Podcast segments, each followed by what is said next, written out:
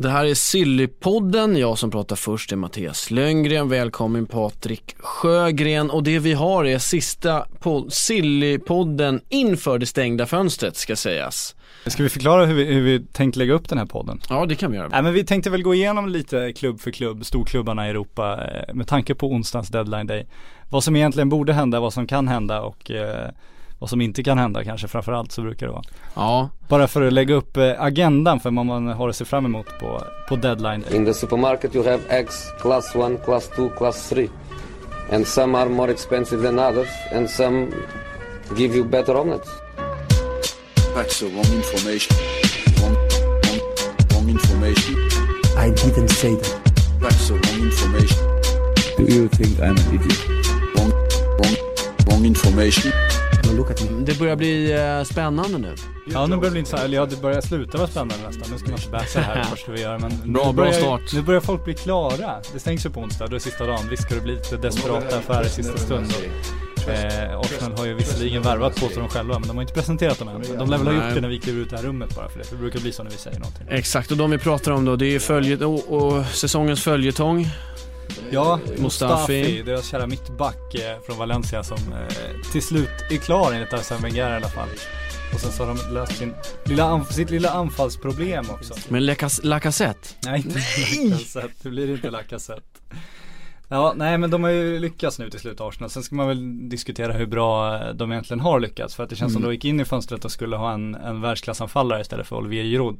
Och det känns inte som det, det liksom är det de, de får in nu. Utan det känns som de eh, snarare får in mer breddspelare. Visst är det stora spelare och visst kan det bli väldigt, väldigt bra. Men eh, ja, jag är inte övertygad om att det var det här de ville ha. Och jag tror att man kan se det på prislappen också. Att Arsen Wenger inte har betalat en Mesut Özil prislapp eh, för någon av spelarna. Utan han, han eh, lagt sig på lite annan nivå. Jag tror det speglar eh, också hur, man ska, hur bra man ska se på spelarna och vilka förväntningar man ska ha på dem. Ja, vad han fick eh, punga ut här nu? Nu är det ju inte riktigt officiellt allting så det är inte helt klart var Mustafi landar någonstans. Nej, men, eh, Han lär väl landa runt 35, 35. miljoner pund kan man väl tänka beroende på sen hur man ser på på eh, klausulerna och så, vilka som, det är, det är alltid svårt att värdera klausuler. Vissa kan ju vara att om Arsenal vinner Champions League, det kanske inte är jättesannolikt att den slår in de närmaste åren. En annan kan vara när han gör 30 matcher, vilket är sannolikt att den slår in de kommande åren. Så att, det vet man ju aldrig vad det står exakt, så jag tycker nästan man ska räkna in dem där när man ser en prislapp trots allt. För att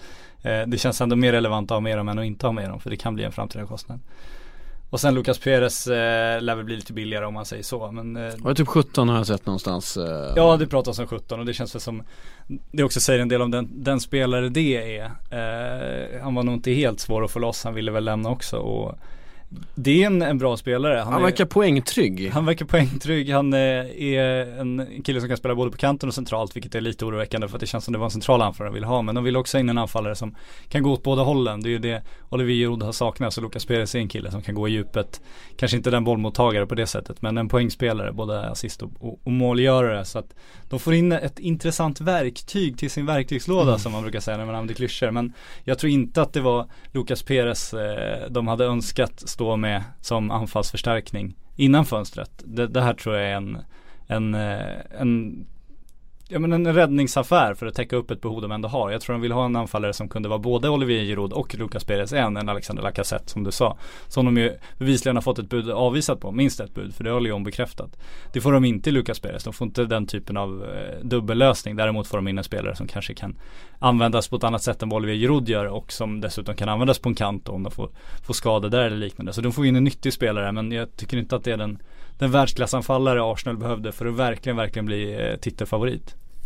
Tråkigt för Arsenal men det är ju bra för oss för då får vi mer att spekulera i. Vad mer är det som saknas för Arsenal? Vad, eh, nu sa eh, Wenger här, läste jag någonstans att han nämnde att det kommer hända mer stora saker. Håll ögonen öppna under de tre sista dagarna, någonstans efter att Mustafa här blev klart. Men eh, eh, teorin här inne i det här rummet är att eh, anledningen är att det, blir bekräftat. De, Ja, jag de att- två som alla andra Jag tror vet. han pratar om Lucas Perez och Mustafi. Jag tror att det är de två han menar. Att man ska hålla ögonen öppna efter för att de är inte presenterade än. Jag, jag har svårt att se att Arsene Wenger drar ut ytterligare något kort ur sin, eh, sin ärm där innan Men han skulle ju behöva.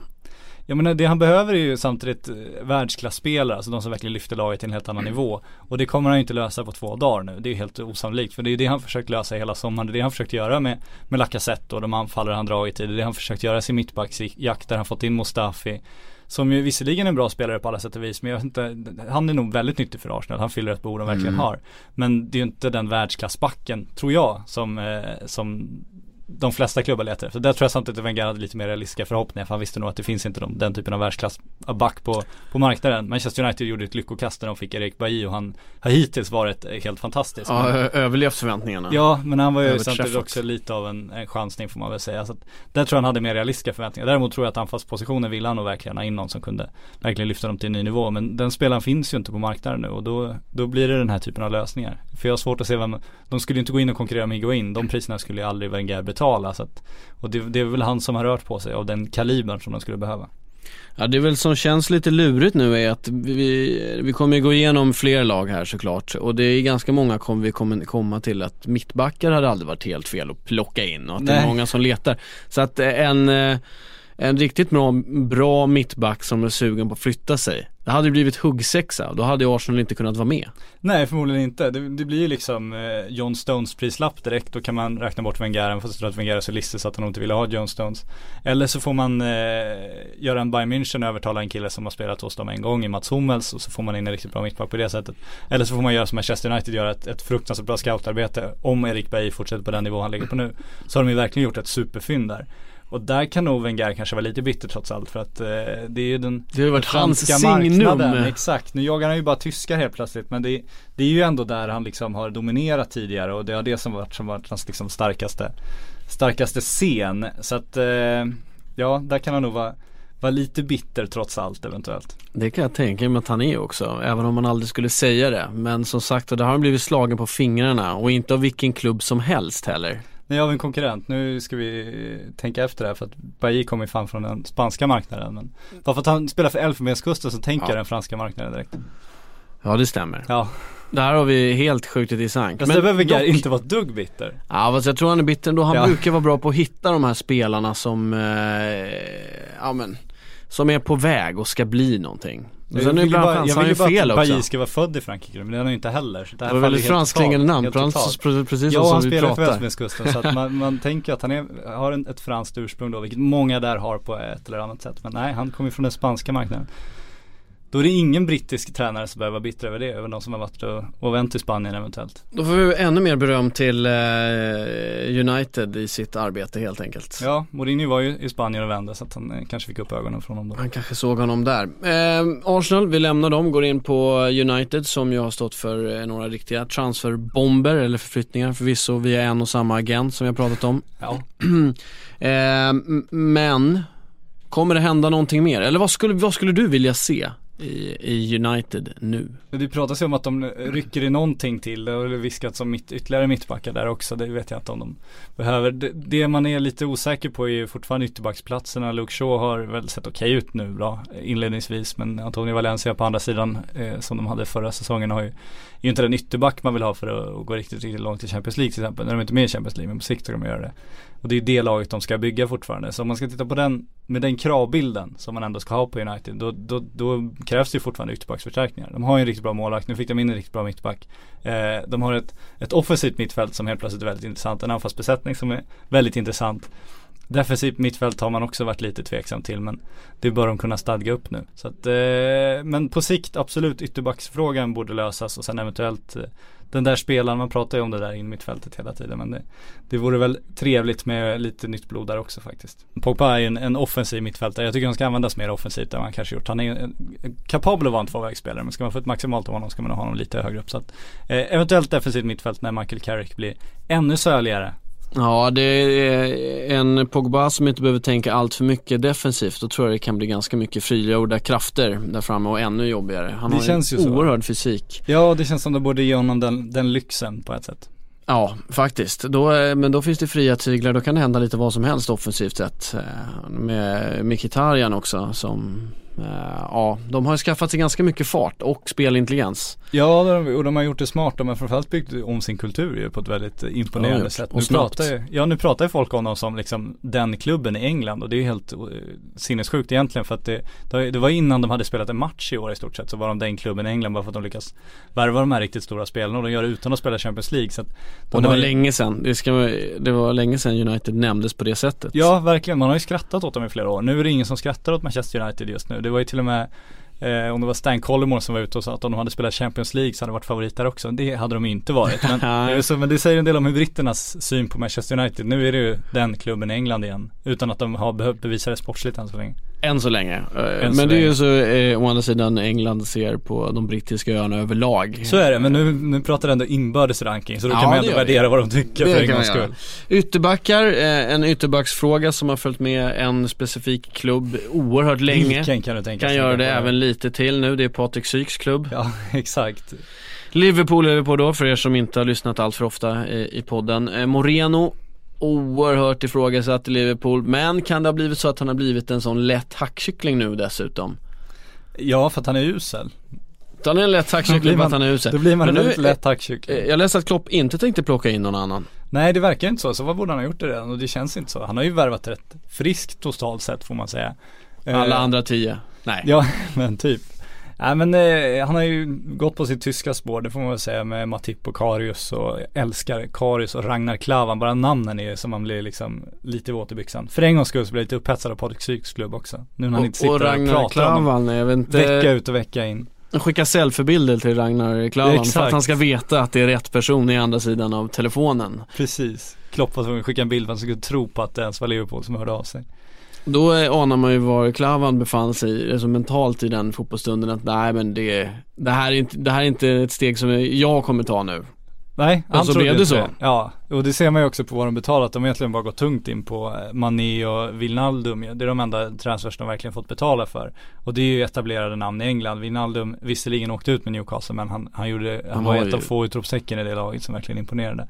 Mané vet man vad man kan få i den snabbheten. Så där har de fått in sina vapen, tveklöst. Sen är det ju det här som man sitter med Liverpool varje år. Som Patrik Syk tror att de värvat världsstjärnor varje år och så visar det sig att de kanske inte har värvat världsstjärnor för att de är ju trots allt inte på den nivån att de kan kan plocka in Paul Pogba och Zlatan Ibrahimovic Tyvärr, för att eh, man tycker att de borde vara det med tanke på deras historia, deras publik och Mm. allt vad man läser in i Liverpool Men det är de fortfarande inte och då får de ta eh, andra sorteringen på något sätt Sadio Mané är ju trots allt andra sorteringen Wijnaldum är ju andra sorteringen, det är ju där de får leta och De brukar göra det bra och man Så gäller det att förädla lite. Exakt, och det är därför de tagit in Klopp. Han älskar ju att göra den typen av grejer. Han sa ju det själv under sommaren också. Att även om jag hade kunnat värva världens dyraste spelare för eh, så mycket pengar, även om jag haft så mycket pengar så är jag inte säker på att jag hade gjort det. För att eh, det är inte så jag gillar att jobba. Nej. Han vill ju hitta fynden och han vill utveckla fynden och eh, man får väl lita på att han gjort det. Kan dock tänka mig att det finns en och annan spelare han gärna hade plockat tillbaka från, från som han haft tidigare. Ja, från sitt kära Dortmund så är det, och man älskar när ryktena kommer bara för att han tar över. Ja, nu kommer alla, nu kommer hela högen Alltså, då hade hit. de ju stannat kvar. Ja, jo men så, ja. Men, Det, alltså, ja. Men direkt när Liverpool var det, ja men nu kommer Marco Reus, nu kommer alla komma till Liverpool, gud vad härligt det blir så här. Men det är, det är inte riktigt så det fungerar och Liverpool är trots allt inte den klubben i Tyskland heller. Nej, och eh, nej det är den inte. Det är inte the klubb så att säga. Men, men det, är den här, det här kommer vi återkomma till. Eh, spelare som linkas till den nya tränaren tack vare gamla meriter. Eller bara en Ständigt, annan nationalitet ständigt. kan räcka dessutom. Ja, brittiska, eh, den brittiska skvallerpressen har inte större fantasi Men så. vad kom vi fram till här i, i Liverpool? Vi pratade Nej, lite runt om värvningarna. Men det var det. det bara, och det, då är nästan, sätter du liksom valfri vänsterback som alternativ? Valfri vänsterback. In med Ludvig Augustinsson, det hade definitivt blivit bättre. Så vet jag inte det hade varit bra för Ludvig Augustinsson. Men det hade faktiskt varit bättre. In med Oscar Wendt hade blivit bättre, det är jag helt övertygad om. Han får Eh, komma sen- tillbaka in i värmen nu, eh, inte bara i landslaget. Nej men då ska vi sikta ännu högre än så. Men, men liksom där måste de faktiskt göra någonting. Sen finns det ju diskussioner Någon som nu. har ett defensivt tänk. Ja men någon som är skolad defensivt överhuvudtaget. Någon som inte beter sig så huvudlöst i egen straffområde som Alberto Moreno gör. För det, det är faktiskt ett, en säkerhetsrisk hela tiden. Det, det är ju tveklöst så. Sen finns det ju spekulationer om att de också vill byta sin målvakt. Vilket det har varit snack om ganska länge. Ja, Eh. Där kan man ju få en väldig upp och ner. Eh, eh, där kan det vara väldigt bra räddningar bland annat med att man Ja. var i Väl- insatser snarare. Väldigt blandad nivå. Men han verkar inte så sugen på det heller Klopp. Det kom ju rykten om Joe Hart direkt. Men det kändes som det var Ja, liksom, det tror folk bara inte. behövde någonstans att sätta en klubb på honom. Så att, Ja. ja. jag heller på. Nej, så att vi får väl se. Jag tror inte att det händer så himla mycket mer i Liverpool. Och vart Joe Hart ska ta vägen nu när vi byter klubb smidigt över till Manchester City han, kommer väl byta klubb? Han måste ju byta klubb. Eh, Ja, men, eller, eller kan han bara sitta där? Han kommer inte få spela en minut Nej, nej det kommer jag inte göra. Det är ju roligt ändå om man ser till, det är ju flera som har, har valt den vägen nu. Man såg senast i, igår eller idag så la ju Cesc Fabregas ut att han, han kommer vara kvar och slåss för sin plats. Han hade fått besked att han ska bort och, och det är intressant för att det känns som han absolut kan ta en plats men det känns inte som han har en given plats. Att han, han har ju tappat sin status där. Ja. Sen eh, har vi ju sett med eh, Schweinsteiger också att han trots att han spelar med ungdomslaget ska vara kvar i Manchester United hela året. Har han bestämt sig för och han har ett rätt bra kontrakt där så att det kan man väl också förstå. Han har ju till och med gjort fast att United blir hans sista klubb i karriären. Så att han gör ju en Winston Bågar. Han kommer ju Ja, då gör han inget mer nej han kommer lösa ut checken och åka och kolla på tennis liksom. Det är, det är hans kommande år och det, det kan man väl unna honom. Eh, om nu United har gett honom det kontraktet så har han Bayern- all rätt att, att utnyttja det. det är inga, han inga gjort det här i. Bayern München Då hade det varit ännu mer okej liksom att de Ja, på ett sätt är det På hösten så, ja men vi har, han har gett oss så mycket under de åren som Ja, han har, då ja. kan han få Men Och då hade man kanske löst ut kontraktet, han fått en summa Ja, för det. Så att det hade det- säkert gjort, men nu kommer han väl få sitta där Om de inte löser ut det här också, men han verkar inte så himla eh, benägen att göra det. Han verkar trivas rätt bra med att han ska eh, komma och checka in och checka ut på den här träningsanläggningen. Så vi får väl se vad Joe Hart gör. Jag tror att Joe Hart är ju på ett helt annat sätt oönskad. Han kan ju inte ens hoppas på någon rotation utan han kommer ju inte få spela i år. Så är Nej, det är för att han inte alls passar in överhuvudtaget Ja, det, han har ju verkligen visat det nu när han har två målvakter framför sig också. Det kommer inte bli två skador. Det är inte som en anfallssituation kan gå in och, och imponera och bli helt eh, oumbärlig och opetbar. Det kommer inte hända. Nej, det få känns dessutom som att eh, Pep tycker att han har gjort sin goda gärning genom att låta honom spela i eh, Ja, han gav honom en avskedsmatch, ja. Returmötet när de har vunnit första med 6-0 Och det var klart, då fick han sina 90 Fick han komma minuter in. och, tacka liksom Men det var ändå är- vackert. Jag tycker det Det var fint, Det tycker jag är bra Det var bra att han honom. fick det men Ja. ehm, Men nu måste han ju bort för att han är också i en ålder, han har ju fortfarande en, en lång karriär framför sig. Han är målvaktsung kan man väl säga. Ja, Närmar sig väl 30 men eh, ja 28 va? Så ja, att, men absolut. för en målvakt är det ingen ålder och han ska försvara en landslagsplats i England också vilket inte är vad som helst. Han behöver ju bort. Sen eh, pratas det ju till och med om om italienska klubbar och om spanska klubbar och det tror jag inte riktigt på. Jag tror inte att Nej, en var det Torino som snurrade upp som någon namn eh, Ja de eh, gick ut nyligen? själva och sa att de eh, var sugna om han var sugen och det säger ju ingenting egentligen. För Nej, nej det, det, jag tror, det, det blir väl någon brittisk klubb. Sen är ju frågan om det kommer vara Premier League eller om man får, eh, får Får gå ner möjligtvis Championship. kliva ner till, ja men det är inte helt, eh, Nej, nej man kan inte lova men det måste ju vara en klubb som vill plocka in någon också. Ja, och sen ska ju City, det finns ju en lönepost att lösa där också. Alla Så har inte det råd med den och sen om det, om det ska bli en övergång så är det ändå, jag tror inte att de ger bort honom bara för att Pep Guardiola inte vill ha honom. För han har fortfarande ganska högt marknadsvärde. Så att vi får se om han går på någon slags Falcao-utlåning eller vad han, vad han kommer Ja. göra. City har ju lite fler spelare där som sagt var som inte riktigt passar in i, i nuvarande Men har de kastat in Nasri? Jag tänkte precis komma till Nasri, vad pojken. gör vi med Nasri? Nej, han, kommer, han har ju också för bra lön för att gå någonstans. För han stannar kvar. Om man sett Samir Nasris vardagsrum så förstår man att pengar är ingen liten sak i Samir Nasris liv. Han, han, han har mycket, han har gjort slut på mycket, han kommer behöva mer. Jag tror han vet det själv också. Så. Och hans flickvän måste också spendera en Ja, jäkla massa pengar. Absolut, det finns, det finns många Louis Vuitton-väskor kvar att köpa. Så Ja. att, eh, han kommer nog eh, inte gå ner i lön, det tror jag inte. Ska de bli av med honom så får de nog Då kommer de låna få ut honom betala och betala en löner. del av lönen. Ja. Och jag tror inte att det känns inte som, det känns inte som han är så het hemma i Frankrike. Han är ju dessutom inte landslagsman där utan rätt oönskad och rätt, rätt hatad på Ja men sätt. han är ju väldigt ocharmig, han känns väldigt, jag har aldrig träffat honom, är direkt kan slå fast bilden. att han är väldigt ja, ocharmig. ocharmig som person, jag tror inte han är någon eh, humörhöjare i omklädningsrummet Nej, det, han Eller det är- kanske han är, man kanske helt missuppfattat Ja, Men det nej, det känns vi inte så att bedöma av alla Nej. klubbar när jag har reagerat Men vad ska de, är det någonting som ska plockas in till City? Eh, målvaktsbiten, det har de ju löst Det har de löst nu. Jag tycker att försvaret, där har de också jobbat rätt länge eh, med, med sina olika kort och nu har de försökt återigen hitta en ny partner i Company som ju Ja, också själv behöver ersättas gång efter annan för att han skadar sig upprepade gånger. Men nu har de fått in John Stones och de satsar uppenbarligen på honom så att då är det ju svårt att, att diskutera om de ska göra något annat där. Mittfältet Gündogan förstärker upp, det var väl det som behövdes. Nu behöver de inte lita till Yahya Tourés eh, joggingrunder i parken längre i de stora matcherna. De kan använda honom Apropå spelare som kanske blir kvar trots att de inte får spela så mycket. Så är det ju, så är det. Eh, och framåt så har de ju gjort lite, vad ska man kalla det för, ja men peppgrejer att de har tagit in Sané och Nolit och trots att de inte riktigt kanske behövde Sané men det blir en jäkla konkurrens där på ytterplatserna och det kommer bli jäkla fart på dem också. I Bayern känns det som att man gick runt på fyra, fem spelare där så att, på två platser. Det lär de väl fortsätta med. Nolito eh, var jag lite tveksam till men han har med. imponerat inledningsvis. Att, Han ser riktigt pigg ut. så det är väl ett bra komplement till Agüero också. Eh, på flera sätt. Så det Agüero- ser väldigt bra ut. Jag missar ju några matcher varje säsong. Han blir ju lite skadad och ja, nu senast riskerar han väl avstängning dessutom. Ja, vi ska han blev Diego Costa då- för ett ögonblick. Det låter väldigt olikt honom och armbågar. Det händer inte varje dag. Eh, Diego Costa, det för oss in på nästa klubb.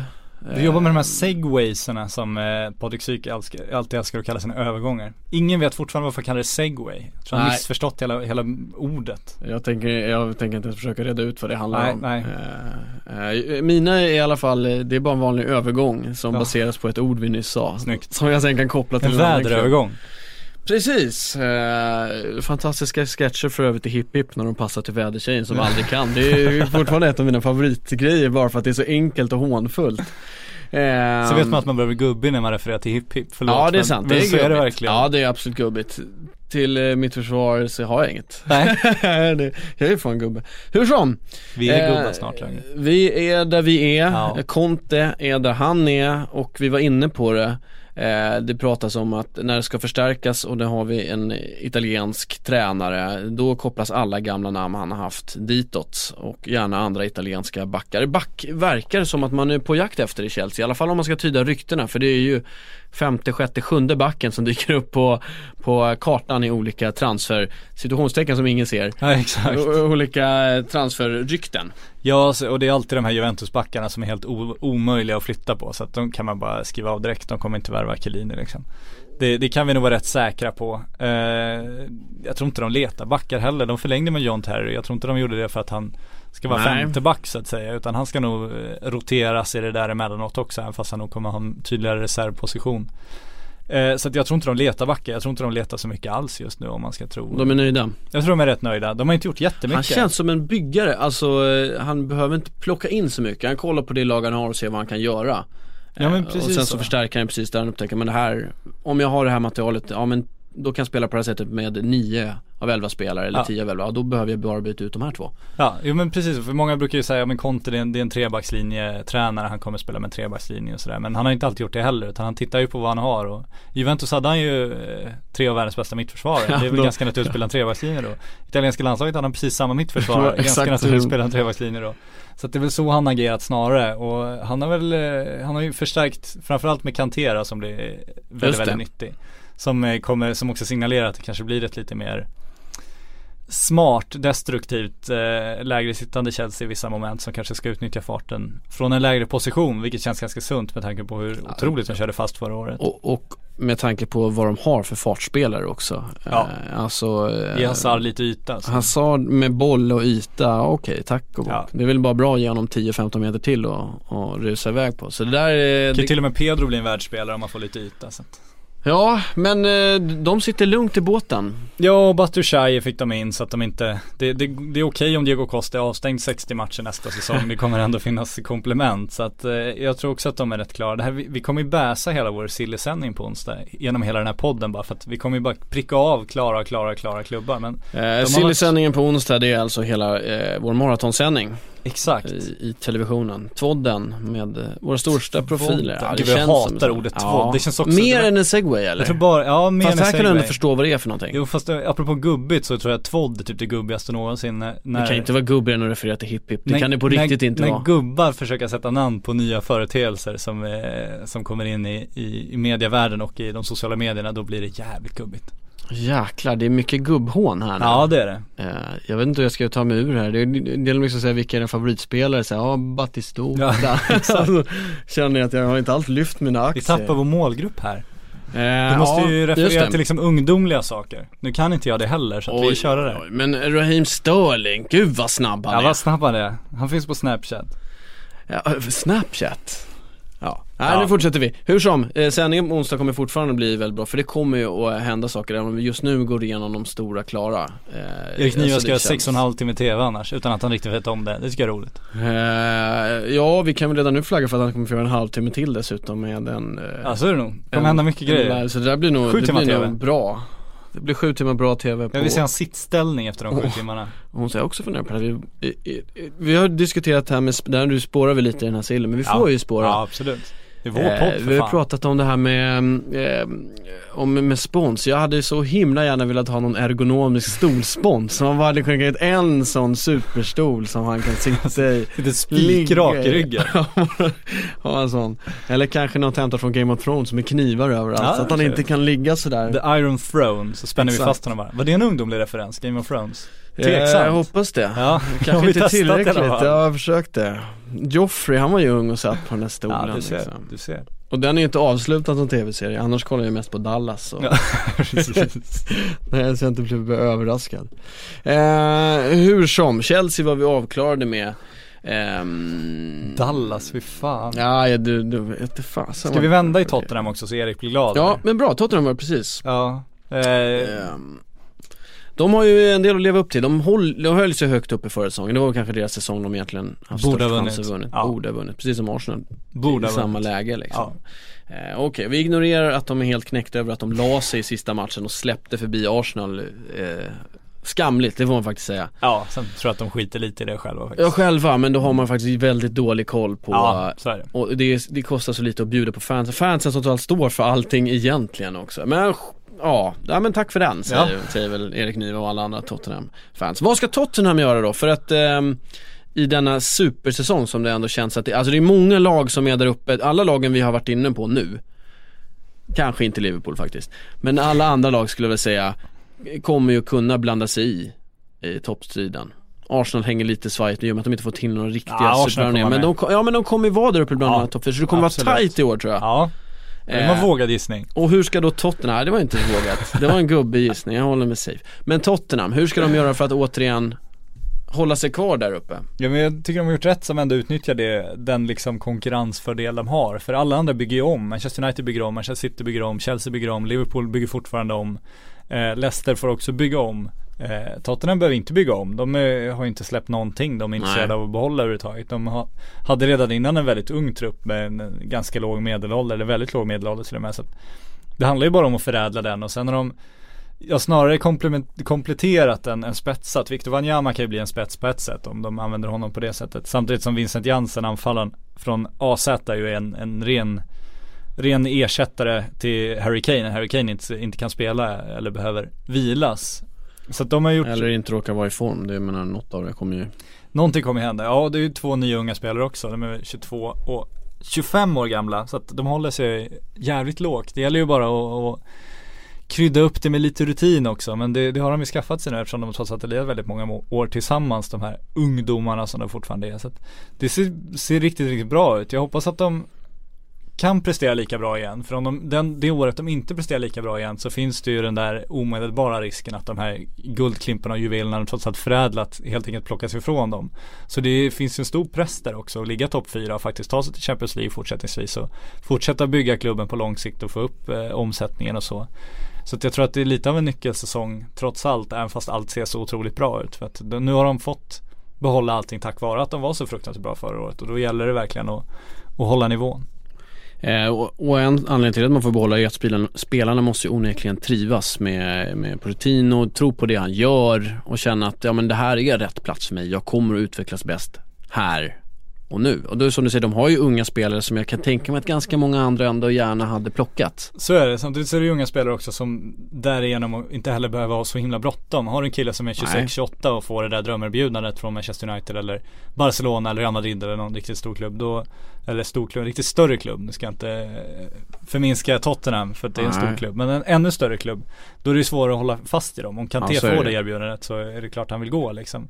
Men eh, de behöver ju inte ha lika bråttom de här killarna samtidigt som de spelar en rolig fotboll. Det måste ju vara kul att spela i Tottenham. Det är ju en, en positiv fotboll. Precis, man kan tycka att det egentligen borde spela väldigt stor roll för en fotbollsspelare. Alltså, eh, måste, ska jag gå in och bara nicka till inkast hela Ja. tiden? Eller får jag, Var får jag försöka ta och slå en tunnel Ja. utan att bli utskälld? Ja men exakt. Man- Även om jag lyckas? Ja, men man pratar ju sällan om det. Det känns som spelarna ofta snarare värderar titlar och pengar snarare än vilken typ av fotboll som spelas och det känns som det är lite för sällan man faktiskt tänker på om man själv passar in i den fotbollen som ska spelas också. Men de spelar en rolig fotboll och, eh, men det gäller att de presterar nu. Jag tycker inte de behöver så mycket. Jag tycker de har köpt det de behöver. återigen, det här är en klubb som inte kan köpa världsklasspelare så att de kan lyfta sin trupp på det sättet. De måste ju hitta fynden och utveckla dem själva. Och, och Wanyama har de ändå fått en etablerad Premier League-spelare och Vincent Jansen en, joker får man ändå kalla honom. Man vet inte vilken nivå folk som kommer från Eredivisie håller längre men han är Nej. samtidigt en joker som de inte tänker lita hela sitt målskytte till utan han ska in och hjälpa till så att då, då, då kan man absolut ha jokrar. En sak som jag tycker känns lustig med eh, holländska ligan är att jag, jag skulle nog eh, jag skulle ogärna värva en försvarare eh, från de den försvarar holländska inte holländska Nej. ligan, finns inga Det försvarare. finns det kan är inte bara en offensivt, jag försvarare. tänk, men om jag var en offensiv spelare då skulle jag gå till holländska, där får du verkligen öva offensivt spel. För Ja, det är är det. ingenting annat. Nej, samtidigt så, 8-4. exakt, samtidigt så får du problem då när du går vidare sen för att du kanske inte är så skolad defensivt. Och nu ska ju till och med anfallarna på, alltså man pratar om totalfotbollen när Ja. Jordi Cruyff kom fram och gjorde den med Ajax och Barcelona men det är först nu det är verkligen en totalfotboll när en, en tränare i Premier League byter ut en målvakt för att Ja. han inte kan vara spel, spelstartare med fötterna. Det är, det är då totalfotbollen verkligen har nått sin, sitt klimax får man väl säga. Ja det får man ju säga, du måste kunna slå en precis Du måste kunna vara- vrist Ja men du måste kunna vara boll. libero som målvakt också. Ja, Precis ja. som du då måste kunna vara mittback som anfallare också. Du måste kunna komma ner och försvara. Du måste kunna vara första pressen. Du måste kunna sätta första pressen, du måste kunna styra första pressen. Och då eh, Och sen samla kraften till att anfalla lite senare. det också. Och då går det inte att bara vara offensivt skolad utan då måste du faktiskt vara väldigt taktiskt defensivt. Han måste vara också. spelsmarta spelare över hela planen nu för tiden. Ja, Jan Andersson sa det idag, vi var på en presskonferens med honom precis. De ju Vem? precis, Jan Andersson, den Ja. svenska förbundskaptenen. Han har Ja. ju precis samlat sitt manskap. Nej, men han sa det att hans förhoppning och hans absoluta tro är att de bästa fotbollsspelarna idag, det är inte, de är inte bara bäst på, på att slå en passning och skjuta ett skott och springa snabbast utan det är faktiskt de som är bäst på att ta instruktioner också som blir de bästa fotbollsspelarna.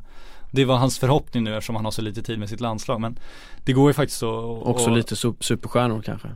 Ja, han har inte så många fotbollsstjärnor heller men eh, hans förhoppning nu var ju just att de som är landslaget till Sveriges bästa fotbollsspelare då kommer de också vara Sveriges bästa fotbollsspelare att ta instruktioner så att han kommer snabbt kunna implementera Mm. sin nya spelare. Och det finns ju någonting i det där. Det finns ju en anledning till att du når så himla långt som fotbollsspelare. Det, du har ju en viss spelintelligens också. Inte i alla fall som Samir Nasri men i många fall. Nej men, men du, precis, du, du har inte bara talang. Nej, Ett, du kan du- läsa spelet själv. Två, du kan förstå att du ska läsa på spelet ur din tränares synvinkel. Precis. Han vill att jag ska göra så här så okej då gör jag så här. Ja, för annars om du inte gör som tränaren säger då kommer du inte överleva så länge i fotbollen. Kan Nej. man ju säga. Nej det är väl bara Diego Costa som eh, Ja, Mario, Försök att ta det lugnt. Mario ja, absolut. Pang. Ja, jo, visserligen. Ja. En armbåge senare. Men å andra sidan, vi har, vi har pratat eh, om eh, Costa med många, med, det blev en del med Kalle Karlsson också om Jaha. eh, Costa. Ja, inte Ja, förstå. men det, frågan är liksom hur många procent eh, fotbolls, alltså hur mycket, om han skulle vara världens snällaste skolpojke på planen, hur mycket sämre skulle han bli? Jag tror att det skulle försvinna en hel del om han inte får adrenalinpuff upp sig Ja, själv. är fruktansvärt mycket Så att det är ju, eh, Ja men det är bara, man har sett Zlatan springa och sparka på folk liksom och det, det är ju en del, han har ju berättat själv hur han bygger upp sin inställning under matcherna. Att han hittar en fiende på planen och sen ger han sig fan på att slå den liksom. Och det är ganska tydligt, det ser man ju gång efter annan. Och Diogo Costa hittar väl 11 fiender på planen, ett par domare och några på läktaren också. Ja. Då slutar Alltså, det som det gör. Det är tur att inte vi implementerar det i alla våra andra aktiviteter. Den här podden skulle Ja, bli poddat, helt annorlunda om vi Jävlar, skulle nu ska sitta jag sätta dit Lundgren, en jävel, nu ska jag plocka honom. Frankrike sa du, Bailly, vänta lite. Ja, det var din första du sa, han är ju för helvete från Spanien. tillbaks. Ja men du ja men du var kör ju, du, alltså. du har ju valt ett, du har redan valt din taktik. Du har ju kollat ut hur stor åldersskillnad har vi, okej. Ja, Mm, trycka fotboll är på ganska till bra, okej här har vi det. Kan han ha sett eh, när, när vi kör Beverly Hills be, ja, han såg de första va? Eller är det inte de här nyinspelningarna han vet vad det är för nej. någonting? Nej okej, okej. Ja, så är det. Paradise Hotel har ju börjat, det har du väl sett? Nu jag försöker vara så ung jag bara kan. Jag har inte sett någonting, jag är ledsen. Jag bara såg att, jag såg en rubrik om att?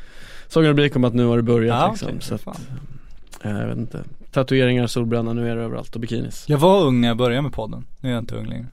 Alltså det där är ju deprimerande. Ja, så är det. Har du tänkt på en annan sak som är deprimerande? Nu är man, eh, det är kanske inte lika deprimerande för dig som det är för mig, men man sitter och kollar på de här transferna och pratar om den här spelaren liksom. Ja men han är lite Är det verkligen något att satsa på? Han är hela 26-27 år liksom. Det blir man ju såhär, ja men vad fan. Ja, så är det. Han är och- gammal, och han jag är tänk, född Men jag 90. tänker så själv liksom. Vem Han är gammal, han är ja. född 90, den är, den är värsta. Ja. Ja, är det vidrigt det? Men vår målgrupp, eh, kämpa på. Nu ska vi se. Tottenham, då eh, var vi nästan klara med eh, Vi har avhandlat England tror jag. Vi har Leicester, liksom, där, de kommer vi in på mest för att de är med regerande. Men vad vi ska ge dem är att deras starkaste värvningar, eller vad man ska säga hittills, så är ju att de har lyckats behålla Ja, eh, spelare man trodde skulle försvinna. Jamie Wardy och Riyad Mahrez, det är ju, Primärt. ja, det, det är ju verkligen De blev ju av med Kanté, men Men den men typen han var spelare- den åldersgruppen du, kategorin där du också, alltså som är svår att hålla kvar. Och som hade för- förhandlat in sin klausul också, för att han var i den ålderskategorin också. Ja. Jamie Ward är också den ålderskategorin men eh, han har ju andra band till, till eh, Leicester än vad ja. Kanté har om man säger så. Men eh, mer imponerande i sådana fall att de lyckades behålla eh, Mahrez ja. Mahrez. Ja, tveklöst. Med tanke på att det är många som, han var ju riktigt bra förra året. Det är Premier Leagues bästa som, spelare enligt spelarna själva och det, man väntade ju bara på att han skulle, men man tyckte det var konstigt att det var så tyst och sen till slut så, så gick det igång ordentligt och då hade han lurat på den gode Wenger att han ville gå någonstans, han fick ett bättre kontrakt istället. Ja, det där gamla The good old game. Ja, det är bra, agenterna vet hur man gör. Ja. Det läcks ut till Men sen får man väl se med, om man ska, ändå ska ta Leicester med eh, Mosa från Moskva. De måste ju göra någonting, de har ju tappat en del här också. Ja men, eh, ja, men. Mosa är ju spännande, otrolig snabbhet. Sen är frågan hur mycket snabbhet de kommer kunna utnyttja. De har ju värvat kontringsspelare igen och man vet ju inte hur många lag som kommer tillåta Leicester att kontra Nej. det de vill göra. Det är det som blir väldigt intressant att se i år. Hur folk kommer agera om, om det blir försvarbart för ett Chelsea att ställa upp defensivt mot Leicester. Om fansen accepterar det eller om Chelsea tvingas upp mot Leicester och att de blir straffade på det igen. Det, det där är ett jäkla psykologiskt spel. Conte spelar ju för att vinna. Ja, jo, men det kommer man göra. Men, Eh. men kommer fansen acceptera att, att Chelsea drar sig tillbaks och, och, så länge de och låter vinner så Leicester gör man försöka det. föra matchen? Ja, ja. Lex Island Blir det 0-0? och Lex... eh, Jo men blir det 0-0 och Chelsea är ganska nöjda Nej. med det. Vi har 0-0 mot resterande mäs- regerande mästaren. Jag tror inte fansen är nöjda med 0-0 mot Leicester ändå, Nej, det, man ser ju inte regerande mästarna framför sig när du ser att det är Nej. Leicester som kommer. Så Nej, är det ju. så Det jag tror det blir svårt det där. Ja, ja det, det kommer ju bli. Men de mindre eh, lagen kommer Mellan alla andra, sig. mellanlagen och neråt kommer ju inte, Kommer få, och det inte där bjuda på Leicester, någonting. nej, och det är där Leicester kommer ha svårt att ta poäng. och det har de, där de har redan. Det har ju Ja. visat sig redan i inledningen att de får eh, de får det kämpigare. Ja, det kommer Som de få. regerande Sen ska de ut mästare. Champions League också, det är väl där Mosa de där kan bli riktigt intressanta. För där kommer de få, få kontra. Ja, där är det nog ingen som skräms direkt. Nej det tror jag inte och det är där de kan underskattas igen. Som de Undrar om det är där de kommer lägga sitt stora krut ändå. Ja det tror, jag tror att de måste försvara sin ligaplacering för att bygga omsättning. Jag tror de inser att Ja, Champions kommer- League är någonting de tittar på ett, en säsong, sen kommer de inte vara där på ett tag. Nej, de kommer, det, i år blir det ännu, ja det vad ska man säga, det var ju ingen som trodde på den förra året men det ser ju ännu svårare ut nu. Ja. Som du säger, folk vet. Ja. Och eh, ja, ja det där, eh, det där blir spännande. En annan, eh, vi byter till Italien tänkte jag, Serie A, där en av de största ekonomiskt sett övergångarna skedde, Juventus. Har ju sålts dyrt och plockat in dyrt. Ja, det är ju bra omsättning i den klubben kan man ju säga. Och det tror, kan man lugnt säga. Det är lite sådär, alltså jag tycker inte Juventus förlorar så himla mycket med försäljningen av Pogba. Alltså, det, det han blir ju otroligt hypad nu och det är en otroligt bra spelare och han kan betyda väldigt, väldigt mycket för Manchester United men jag tyckte inte att han var så bärande i Juventus när de gick som längst i Champions League till exempel. Jag tycker ändå att det fanns mer av en laginsats där. Så att jag, jag tycker att de gjorde rätt som släppte honom. De fick in Higuain nu som är en spelare de letat efter den där absoluta målkungen. Han, det, det var inte Morata, det går inte att komma ifrån. Han är inte på den nivån riktigt. Så där får de en kille som har potential att bara eh, krossa sitt eget skytteligarekord igen och också avgöra matcher i Champions League. Så får de in Pjanic också som man Pjanic. absolut inte ska underskatta. Nej verkligen, det är bra. Alltså Ju- Ju- Juventus känns nästan starkare.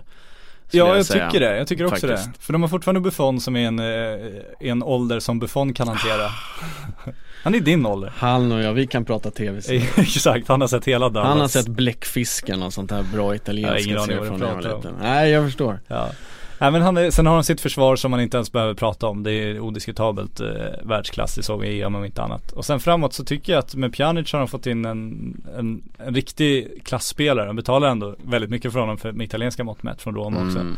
Så att det är ingen dum affär, den är riktigt, riktigt bra. De har fått Dani Alves som eh, jag tycker varit underskattad i Barcelona till och med. Om man ser på, på Messis mål, hur många assist Dani Alves haft där. Så fort matchen har låst sig, vart är det Messi söker sig? Han ska ut till höger, hitta på någonting med Dani Alves. Det är han som har låst upp det gång efter annan tillsammans med Messi. Så att det tycker jag också får honom gratis, visserligen, ja 33 år, han kommer inte hålla 40 år till men Han, Han- behövs inte 40 år till. Nej han kan göra två bra år, jag tror att han kan vara motiverad, man hoppas ju det. Eh, få tillbaka Benatia för att bredda försvaret och, eh, det ser, ser snuskigt bra ut faktiskt. Behöver de då, för att då eh, ta några kliv eh, i Champions League, alltså det ska, är det fem i rad de har nu i, eller är det till och med i eh, Serie De har A-titlar? alla i modern tid kan vi säga, ja, Ja, nej, det är ett gäng. Ja men det, det, det är nästan så att, ja men de, de plockar ju den. De bör plocka Serie A. Det, så vad ju de, vad de tittar på är ju Champions League. Champions League. Tveklöst så. Och Och vad saknas då? Ingenting tror jag. Jag tror att de kommer vinna Champions League. Jag tror faktiskt det. Jag tror att det kommer bli lite så här när inte sålde Zlatan effekt att eh, de kommer, kommer kräma ur det sista av sin gyllene generation om vi tittar på försvaret och målvakten samtidigt som de med de här Pogba-pengarna har liksom verkligen löst den där sista pusselbiten som, som man egentligen inte kan köpa. Man kan inte köpa Gonzalo Higuain egentligen. Nej. Inte med den, det målrekordet. Du kan inte köpa honom från konkurrent egentligen med den Nej, I målsnittet. samma liga också. Ja, och då var de tvungna att betala hans klausul så att det blev sådär dyrt. Och eh, det fick de råd med då. Och då har de fått en, den typ av stjärnspelare de inte kan köpa. Och det var precis det de saknade. Så att jag tror att de blir livsfarliga i Champions League. Jag tror faktiskt att de vinner. Alltså det, det, då, det ska bli spännande att se, det ska bli intressant att se om, om de kan leva upp till det. Det som känns så lustigt är ju när man har en sån klubb som är så oerhört eh, överlägsen. Det här är ju inget ovanligt fenomen. Det har ju Barcelona och Real Madrid eh, kämpat med länge. Men det blir ju få stormatcher i den egna, egna ligan. Ja men det Eller kan man ju, tuffa. Men ja, de klarar ju av det tydligen. Det Ja. kanske är så att man kan vila spelare mer lite då och då. Ja och det där kan man ju diskutera i all evighet men liksom, men det, det är inte så att Real Madrid och Barcelona och Bayern München mår dåligt av att de spelar en ojämn liga. Det är snarare att det går bättre för dem i Champions League. Eh, och tittar du på Premier League då, som, man, som är väl den jämnaste ligan och den är ju det också för att toppen är inte lika bra som toppen är i de andra länderna. Det går inte att hymla med, det ser Än vi i länge. Europa år efter år. Ja, men där sprids det ut på ett annat sätt så att det där är, det är ju ingen som helst, det finns ingen fara i det. Är snarare en fördel. Att man kan vila spelarna lite kan då vila då. spelare, du kan värva spelare från inhemska konkurrerande lag så att du Ja. kan plocka juvelerna som fortfarande är kvar i Ja det är ju. Bayern Münchens eh, effektiva teknik i Tyskland. De har ju plockat ju, alltså de, de har ju alltid plockat. Där har vi, om vi ska snacka om klubben ja, i så är länder det. så är Bayern München är ju I verkligen Tyskland klubben. och Juventus är verkligen klubben i Italien. Alltså Ja, deras är två största affärer nu kommer från Napoli och Roma liksom. Det, Och det är ju två andra storlag. precis, så det, de är ju mo- stormobbarna i Italien just nu och då är det bra för italiensk fotboll. Det är kanske lite tråkigare att se på ligan men om du vill ha framgångar i Europa, om det är så man mäter vad som är bra för en liga så är det ju jättebra för italiensk fotboll. Så det, det är ju den här evighetsdebatten. Är det bra för svensk fotboll att Malmö FF går långt i Champions League? Ja, för att det, Ja, det visar att svensk fotboll är hög klass, du får in mycket pengar men det kanske är tråkigare om, om ett lag då får massa pengar och sen kan bygga ifrån de andra liksom. Så att det beror ju Ja. på vad man anser är bra. Och den diskussionen, den har ju kommit varenda gång något lag har lyckats kvalificera in och det var ju inte så himla länge sedan det var någon annan klubb. AIK hade ju jättemycket pengar, byggde ut hela sin organisation. Men det är liksom på något sätt så lyckas inte svenska klubbar har inte hittills lyckats för, förvalta de här pengarna Nej. på något bra sätt. Nej, så är det ju. Eh, och Malmö, jag säger man, de är ju inte där, de är ju inte i närheten. Alltså de tappar ju ett helt år, det blir ju så kostsamt. Ja, så är det. Ja, Det kostar väldigt mycket det- pengar i Sverige det- och inte lyckas med Det är det. dyrt att komma tillbaka så det kommer de nog inte göra inom överskådlig framtid när Champions League görs om också. Men Nej nu är det, på så sätt är det ju kört. Eh, Så känns det ju. Men eh, ja, Nålsögat är ju om möjligt ännu mindre helt enkelt. Men det Det- kommer ju gå, nå- det kommer ju hända, men det kommer ju vara ännu större. jag är inte säker på att det kommer hända. Någonsin. Ja, jag, jag skulle inte förvåna mig ett dugg om svensk fotboll, svensk, svensk lag aldrig någonsin kommer in i Champions League. Jag tror att det kommer vara stängd liga inom 20 år i alla fall. Så att, Att man stänger den eh, helt eller Ja. att den är i princip stängd. nej, jag tror att de kommer stänga den helt. Det blir storklubbarna får igenom det storklubbarna vill. Ja. Ja. det är tråkigt. Jag skulle ju hellre se eh, som, som- vän man ja, var inne på. Jag tyckte den var bra faktiskt. Riktigt, riktigt bra. Eh, slå ihop alla lag från Champions League och Europa League. Göra rent cupformat. Ja, Och så bara, eh, de möter varandra hela vägen upp. Det hade varit Hade det inte blivit fler matcher eh, för varje klubb så hade det inte varit en större belastning. Nej. Det som inte, där, anledningen till att det inte kommer hända är att FC Barcelona eller Bayern München kan åka ut i första omgången och då får de inga pengar alls den säsongen. Så att de kommer aldrig någonsin skriva under på att eh, det görs om så. Men för den objektiva supporten så hade det varit en dröm ju. Och vad- ja, och för klubbarna, alltså inte de storklubbarna men Nej, för de andra, vilken, ja. ja men det blir ju som, som FA-cupen, risk, alltså chansen, Ja. risken, beror på hur man ser på det. Jag tycker det var ett jättebra förslag faktiskt. Ja Eh, men det är inte småklubbarna som styr Uefa så är det. Va? Nej, det, det, det har det aldrig varit. Nej. Ja, mer förut, mindre nu. Nu Lennart tittar alla efter Johansson fick i pengar. alla fall utöka det i alla fall. Ja, Mot Michel- Platini tyckte ju inte det då. Men Platini ville ju utöka sen också och gjorde faktiskt det. Så att han Sen, ja, jobbar ju men först också var han emot ja, det, först efter att han han hade förstått att det funkade för Men alltså sen, förstått eh, storheten. Sen är han borta och nu bestämmer klubbarna så att Det blir smalt igen. Ja, men han, han lyckades väl ändå förskansa sig lite pengar ändå på vägen eh, innan han Men det är inte synd ut. om Michel Platini. Det Nej det kan man inte så. Det är synd att han missar någon straff kanske. Ja. Men i, i övrigt så det verkar gå bra för de där eh, gamla. Ready to pop the question? The jewelers at BlueNile.com have got sparkle down to a science with beautiful lab grown diamonds worthy of your most brilliant moments. Their lab grown diamonds are independently graded and guaranteed identical to natural diamonds, and they're ready to ship to your door. Go to BlueNile.com and use promo code LISTEN to get $50 off your purchase of $500 or more. That's code LISTEN at BlueNile.com for $50 off. BlueNile.com code LISTEN. Kul för Michel. Men Juventus, eh, de eh, behöver inte plocka in dem mer helt enkelt. Du, de är kompletta. Men om något annat lag överhuvudtaget ska ha en chans, vad kommer hända med, med Inter till exempel? Nu har ju Ja. De Boer får ju chans, chans. Han kommer in väldigt sent när maskinen försvinner och ska rucka om och direkt gamla tränare, gamla spelare. Det plockas ju, pratas ju om holländare och spelare som man känner. Eh, Men vad, vad kan de göra? Vad skulle de behöva göra nu? Ja de värvar ju Juan Mario nu. Eh, som är deras tunga, tunga eh, värvning. Som eh, någon ska sätta igång det här projektet som man väntat på att det ska komma igång. Men jag tror inte att det håller. Det känns som det har funnits en, en oro kring vart pengarna skulle komma från från början. Det är fortfarande lite oklart hur mycket pengar som egentligen har kommit tycker jag. För att så mycket snurrar inte den klubben. Och eh, det känns lite stökigt alltihop. Så att eh, jag tror inte att Inter eh, mår jättemycket bättre än de gjorde innan sommaren. De, de har ett, eh, ett spännande lag. De har fått in Eber Banega också som är en extremt Extremt bra fotbollsspelare när han eh, är på sin absoluta topp. Det såg man inte minst i Europa League förra säsongen. Men jag ser inte långsiktigheten i Inter än. Jag tycker inte att det, det känns som det här klassiska Inter än. En spännande trupp men jag tror inte att de slår Juventus direkt. Nej, jag gick in på eh, Twitter, jag vet inte om du vet vad det är för någonting. Nej det vet jag inte. Nej, men jag jag kolla, på Snapchat. noterade att vi hade 51, eh, alltså det har rasslat in massa frågor. Jag kom på att vi har ju uppmuntrat er till frågor, men vi har inte tagit Ja. in. Men vi har betat av en hel del. Men jag, en sak som jag hade glömt att vi skulle prata om, eh, eller som vi kommer att prata om, jag tänkte jag skulle flagga för. Vi kommer att prata lite Bentner sen bara för Ja. att.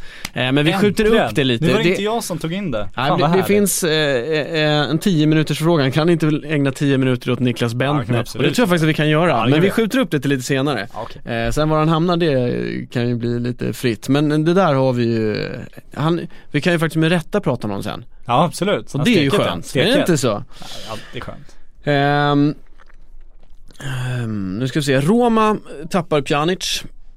Inte så bra för dem. Nej, olyckligt för dem. Ja, men det är ju, det är alltså som vi säger, om det finns en mobbarklubb så är det ju, risken är att du har spelare som spelar bra men som inte kommer få vara kvar i alla fall. Hur mycket Exakt. du än vill att de ska vara kvar. Ja, de, det enda de kan vara lite bittra över är att de gjorde klart den där affären innan Juventus sålde Paul Pogba. Så att de inte hade det förhandlingskortet att lägga in Ja. när de satte sig vid det bordet. Men eh, ja, det var väl klart ganska tidigt med Pjanic. De fick ändå bra betalt för honom. Eh, 32 miljoner euro, tror jag. Eh, så att det är ingen dålig affär så. Det, det, om man måste sälja honom så har de ändå fått bra betalt. Sen, det- är ju så jävla tråkigt att prata om Italien nu, tyvärr. För att det känns ju verkligen, det är ju Juventus liksom. Ja. Sen, sen vill man prata om, om Inter och man vill prata om Milan, man vill prata om Napoli Ja. och Roma och man vill prata om dem som de Ja. storklubbar de en gång var. Som de var. Och vissa är ju det fortfarande men inte alla av dem på något sätt. Så det blir det är ju väldigt skev transferkonkurrens i den ligan minst sagt.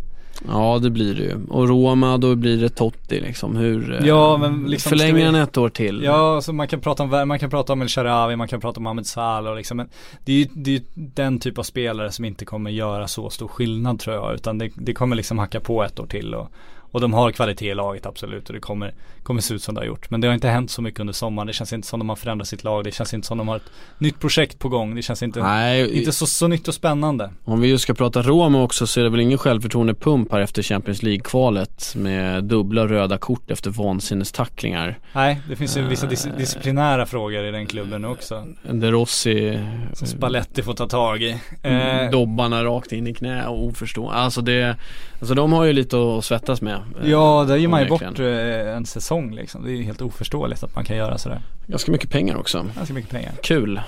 Kul för Kul dem. för dem. Ska vi gå över till de andra mobbarklubbarna i Tyskland? Ja vi gör väl det. Vi kan Mm. väl lämna Milan och Napoli. Vi kan väl notera Vi får göra det. Milan, vad vi kan säga med Milan är att Milan är en klubb eh, för eh, milanisterna, som det är, deras trupp är inte klar. Milan får alltid spelare så här, det här är min upplevelse. Det, det kommer alltid spelare till Milan på lån. Ja just det. I, när transferfönstret är på väg att stänga. Så de Ja. kommer få en tre, fyra spelare från Ja, olika klubbar här omkring. Och nu har de fått in pengar sent också vilket gör att de kommer Ja. eh, vara lite desperata. Så att, eh, Milan som du säger är inte klara men det är också, det, det går inte att tycka att det, Milan mår särskilt bra. Nu får man väl se vad de här nya investerarna kan göra på sikt men På Just kort sikt nu- är det lite tajt. på kort sikt blir det svårt. De har ju i stort sett inte gjort någon betydande värvning skulle jag säga utan att trampa någon på tå, tårna där.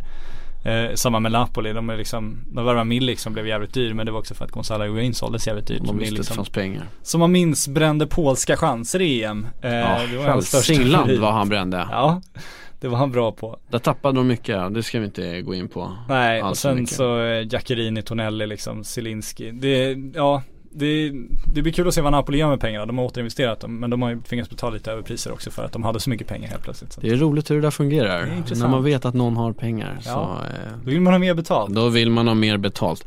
Bayern München, russin eh, plockarna Russinplockarna. ur den tyska, men de, de kan plocka lite fritt lite här och där ibland känns det som. De är ju med på riktigt och utmanar även Real Madrid och de kliver Ja, in och ska ha spelare. Det är ju en, en klubb. Nej men det känns som, nej så är det ju. Det, det känns som de som kan plocka spelare från Bayern München, det är ju Real Madrid. Det är väl typ den enda klubb som kan göra det. Barcelona om de någon gång skulle bli intresserade. Men, men Bayern München, det känns som de sätter sig ju i, i januari och tänker vilka spelare de ska ha till sommaren och sen har de klart dem i juni liksom. ja, Det är samma sak varje år. Nu löste de ju Renato Sanchez och Mats Hummels jättetidigt. Och sen händer det inget mer.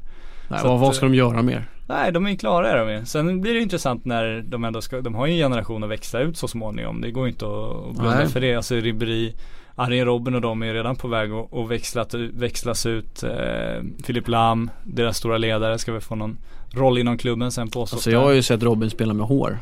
Jag bara, Ja, Så gammal är jag du? vill bara berätta, ja men jag tänkte vi fortsätter. Det är rätt. Ja men Lewandowski, Javi Martinez, alla de här. Det, det är ju, stommen är ju, blir ju äldre. Den är ju vad den är, precis. Så är det tveklöst. Så på sikt ska de göra det. Det är det de har börjat med. Det är det, man får imponeras av. Mats Hummels är ju inte en föryngring på det sättet. Han är ju eh, en lösning på ett problem de har haft. Att de Ja. haft en ny mittback. När eh, Pep Guardiola drog med alla sina mittfältare som han tyckte skulle spela mittbackar så tyckte Carlo Ancelotti att ska vi Ja, inte ha det- några mittbackar istället för mittfältare där bak kanske. Det har väl lite olika tekniker. Precis, så att eh, det, det är väl en lösning på något de behövde. Han är inte jättegammal heller men han är inte ung. Det är ju däremot Nej. Renato Sanchez som ju Där har vi en framtidsinvestering. Verkligen om utvecklingen så. fortsätter, utväxlingen av hans kvalitet, om den fortsätter i samma takt då Då kommer det hända grejer. det Och monstergrejer här. Och det är ju samma sak med Kingsley Coman som de ju, det är ju en värvning nu också. Han var ju bara på lån förra Mm. säsongen. Då har de ju löst ut den klausulen så han kom in också. Han visar ju att han kan prestera direkt och tillsammans med Douglas så har de ju två unga kanter helt plötsligt. Så att Ribéry och Robben kan de växla ut så småningom. Ja. De Ja, bygger långsiktigt, man måste Men- imponeras. Och med det sagt, de kommer inte plocka in dem mer. Nej nu är de klara, definitivt. De Ja, var det i januari- är januari på på deadline pappret, day. nej. Ja, nej, det kommer Det är en inte tråkig klubb att bevaka i sådana fall i just den frågan. Men ja, och vilken tråkig klubb att hålla på heller också. Förlåt App, app, men. app. Vi behöver inte gå allt för långt här. Det är ändå, men det är bra för tysk fotboll. Kul i Champions League men inte så kul i ligan. Så är det ju fortfarande. nej så är det. Även fast deras konkurrenter faktiskt gör intressantare och intressantare saker på transfermarknaden tycker jag. De måste ju. De Ja, men- måste ju chansa lite för att ha Ja men de vågar också sälja till varandra vilket jag tycker är beundransvärt och det tycker jag att andra ligor kanske ska Ska vara lite, ha lite mer självförtroende även i sina försäljningar och våga släppa folk inom landet när man tycker att man får tillräckligt bra betalt. Jag tycker att tyskarna är bra på det och det tror jag gynnar dem alla under, under Bayern München. Dortmund? Ja, det, det Gud vad man, man saknar Jürgen Klopp så fort man, man nämner Dortmund. De får fortsätta på sitt framtidsprojekt. Jag, det, det, det är liksom det roliga i Tyskland nu är att det har ju bildats någon slags kartell under Bayern München med Schalke och Wolfsburg och, och flera lag som Mm. faktiskt, och Mönchengladbach ska man nog inte heller underskatta. Som eh, har blivit liksom stora spelare även på transfermarknaden och eh, även sportsligt. Kanske inte Ja. Bayerns nivå men det, det händer roliga saker i tysk fotboll. Jag tycker att det, jag tror att det här den beröm de fått för sin publik, det, det börjar även smitta av sig på resultatmässigt nu. Att det, det blir fler och fler lag som, som eh, har en annan slagkraft. Som är starka även utanför. Ja men ja, och som eh, Ja, starka även på mark- marknadsmässigt och eh, på planen som kan Kan bli lite spanska kanske, att det kan komma lite Europa League-titlar till lite mindre klubbar i Tyskland också kan man väl hoppas, precis som spanjorerna har lyckats när de visar att de håller väldigt hög nivå även under de tre största där också. Ja, eh, ja spanjorerna de är ju verkligen eh, Sevilla nästan i, all, i synnerhet är ju en Europa League-titelsamlare. Det kan man säga, tre rad så att eh, det går inte att klaga på det. Men det visar ju också kvaliteten för man pratar om att det är en ojämn liga men det betyder ju inte att det är en dålig liga under Nej. de absolut bästa lagen. Det visar de i Europa år efter år. Och nu tycker jag också att Tyskland börjar få en väldigt, väldigt bra liga under det absolut bästa laget. Det, anledningen till att Bayern är så överlägsna är ju att de är bra, inte att de andra är dåliga som man kanske vill ha det till om man ska, de som eh, vill vinna snabba poäng på kritisera ojämna ligor. Ja, det men det är, liksom det är sällan folk jublar över att man får ett tyskt lag i sin grupp i, eh, i Champions League eller Nej, Europa de League. är svårslagna. Så är det ju tveklöst. Och Schalke kan man väl dra en extra lans för. De har köpt Brilen Bolo som eh, jag tycker ska bli otroligt intressant att se. En 19-åring från Basel som alla ryckte i. Alla tyska lag i alla fall. Du brukar ta vägen via Bundesliga när du spelar den schweiziska ligan. Han har eh, minst sagt goda vitsord. Han är inte bara en, en FM-sensation utan han, han är en sån spelare som det har snackats om ganska länge. Så att han ska bli väldigt, väldigt rolig att se. De fick ju lite Leroy Sané-pengar och kasta där. Mhm, mhm. Han Så har han- ingen koll på sådär. Vad är, vad är hans förtjänst? förtjänst. Ja, han är Ja. en, en ruskigt stor talang helt enkelt. Han har ju pratat om jätte, jättelänge. Det har liksom varit det här det eviga snacket om Bril, eh, storklubbar som eh, scoutat och sådär. Så att eh, en anfallare, eh, riktigt bra. Alltså han är 19 bast, han är ordinarie i Schweiz landslag. Det är Det- ganska bra. Ja, så han, eh, han ska bli snuskigt intressant att se. Kul att han valde Schalke också som känns som en klubb som faktiskt tar hand om sina ungdomar. Det är ju något de får väldigt mycket beröm för hela tiden. Att de tänker både på deras utbildning och deras fotboll och faktiskt se till att de blir bra människor också har de. Bara en sån sak. Var en sån sak har de inskrivet. Så att eh, Samin Nasri har inte spelat Schalke men eh, Bolo kommer göra i alla fall. Så han kommer bli en, en, en hyvens kille En hyvens som kille vi sa när jag var liten. Nej, nu sl- slutar vi med det här. Eh, Spanien, eh, Real Madrid, där har vi en storklubb som dock, Då de presenterar ju massor av spelare Ja. hela tiden. just det, Otroligt stort. mycket gamla spelare. Ja. Men det, de gör ingenting, Nej. känns det som. De gör ingenting. Vad borde de ha gjort? Vad Eh, borde de göra tre dagar kvar? Ja, men jag tycker Morata kändes ju som en, en sund affär. Det, det, det känns inte, de hade inte fått, jag tycker inte att han är en världsklassanfallare men han är en ung utvecklingsbar spelare som är deras spelare som de fick till en relativt billig prislapp eftersom han har den klausulen han hade. De kunde köpa tillbaka, jag tror inte de hade fått någon annan mycket billigare. Så att de har ju hittat ett komplement till Benzema nu eller en, liksom en reserv till honom som jag hoppas att de använder som, som för att jag är övertygad om att Benzema kommer att spela fortfarande. Det är bra. Sen har de ju det Champions League vinnande laget så att det går ju liksom inte att säga att de har gjort en dålig silly season bara för att de inte spetsar Europas bästa lag. Samtidigt som vi sett att när man vinner Champions League så känns det som många klubbar är väldigt, väldigt nöjda och så sitter de still.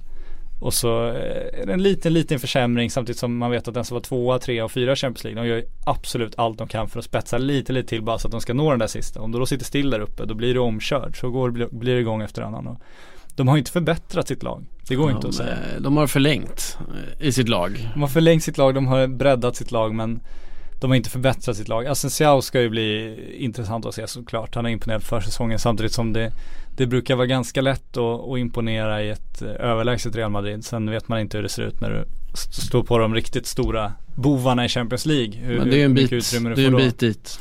Det är det. Så att, och han behöver inte ha den bärande rollen där heller. Men, men man trodde ju de skulle sälja Chamez. Man trodde de kanske skulle flytta på Isco också till och med. Eh, Men James- vill inte de flytta på sig då? Är det pengarna nu igen? Nej, det tror jag vet. Alltså James känns så otroligt osäker. Det känns som han borde flytta på sig. Jag tror han vet om det också. Och, eh, men det känns som Zidane är väl den som ska ha sagt att han vill ha honom kvar. Och jag vet inte om Zidane tänker att han ska kunna ha en nöjd James Rodriguez på bänken. Det är klart en lyx att kunna ha James och, och liksom Ja. rotera med. Men jag vet inte hur kul James kommer tycka det är framåt nyår när han liksom inte fått några ordentliga chanser.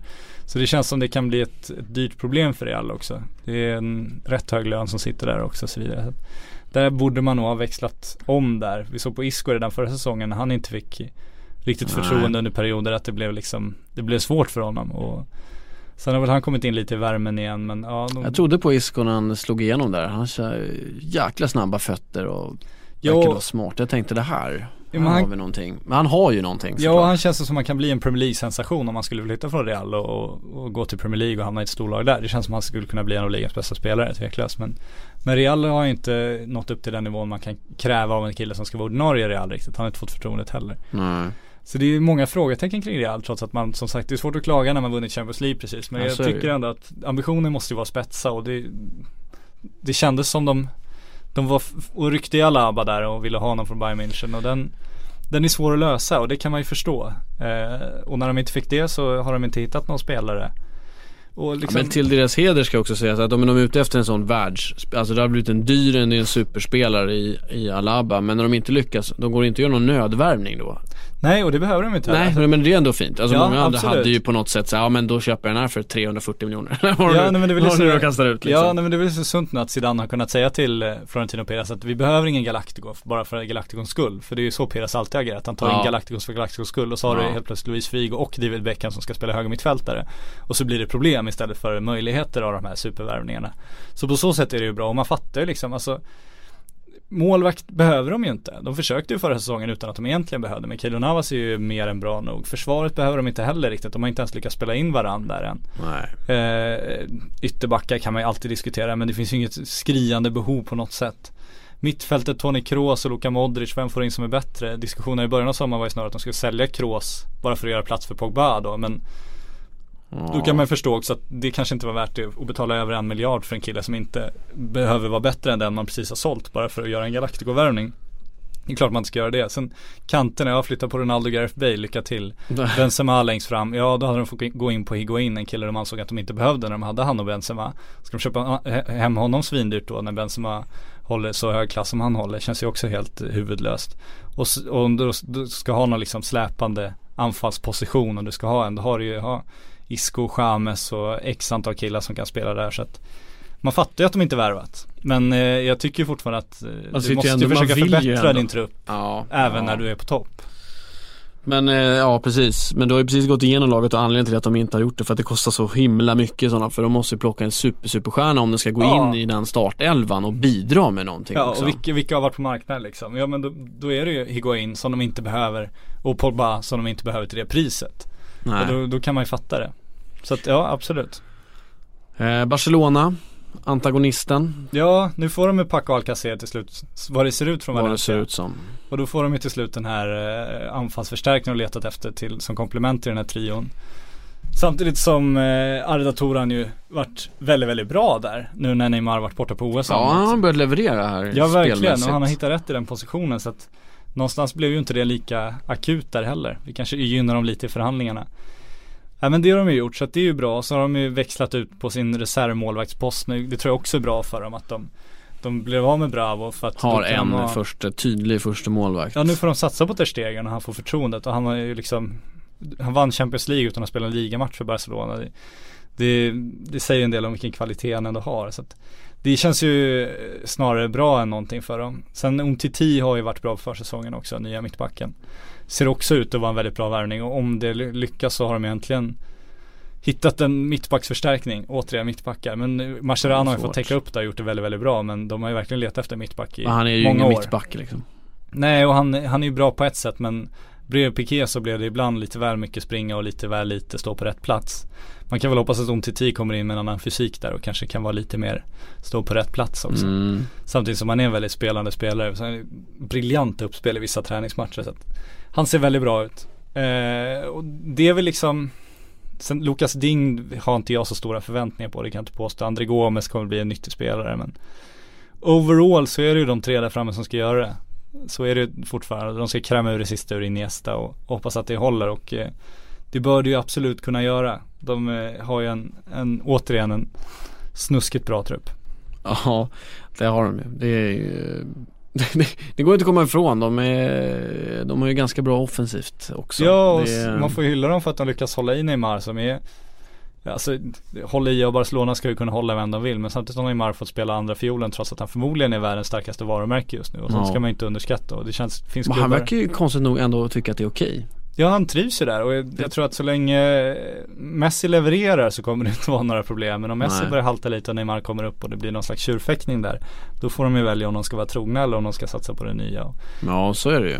Men så det länge de känns som krämer båda så Känns på något sätt som man ändå eh, tycker att det är skönt att inte bära hela laget, vilket han gör nästan i Ja, I landslaget så är det ju, det är ju bara en person allt riktas på. Han ska göra, då är ju han det som Messi är hela tiden. Så det är kanske ganska skönt att inte behöva vara den som hela tiden ska levereras. Jag får för mig att de har hemma-VM och hemma-OS. Ja, de har haft lite det har blivit nu. lite extra intensivt. Så Det gick ju absolut, bra nu under OS. lite. Nu gick det bra OS, nu kunde han vara nationalikon och komma hem och fick lite förlängd semester. Så Han svettades nog efter de två första matcherna mm. 0-0-0-0 och eh, bara tänker på VM. Det var, ja, usch usch. Eh, du John Guidetti Ja, eh, i Celta det Vigo. har gått åt helvete igen. Ja nu har det ju, det, det såg ut som att det skulle bli lite öppningar här när, eh, Mm. Nolito såldes ja. precis. Men så har plockat in eh, förstärkt. Nu, nu sägs det, jag har inte sett några försäsongsmatcher, det sägs att John Guidetti inte har varit superbra på försäsongen. Nej. Eh, och att eh, de Spelade kanske, sist när de fick rotera lite.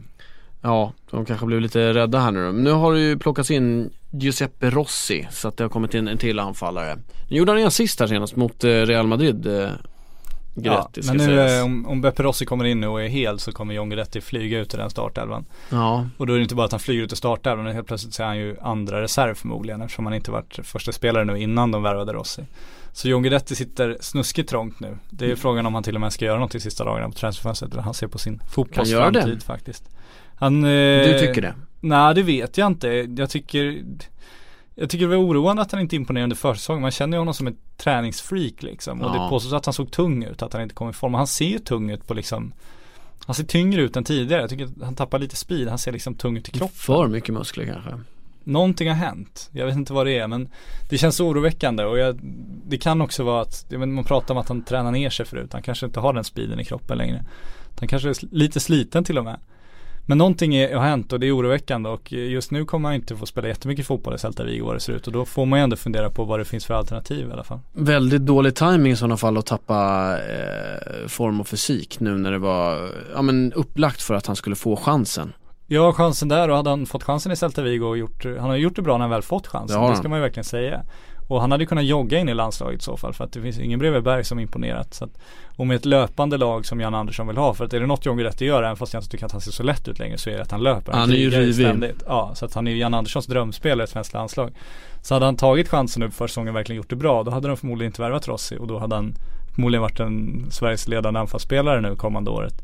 Nu blir det jobbigt och Det man vet inte vad det beror på att det har blivit så här men nu är det nästan så att han borde se sig om. Alltså han borde i alla fall ta in sina alternativ och se vad han har att välja på. Vad har han för alternativ Måne? Ja det är ju det som är tveksamt. Har han fått borde- några förfrågningar? Holland är väl där och Feyenoord är väl alltid där? Holland finns väl alltid, jag tycker i den positionen han är borde han kunna lösa en utlåning till ett, ett spanskt mittenlag, bottenlag också. Sen får man väl värdera vad det hade gett honom. Det, det är väl det han får tänka på. Speltid.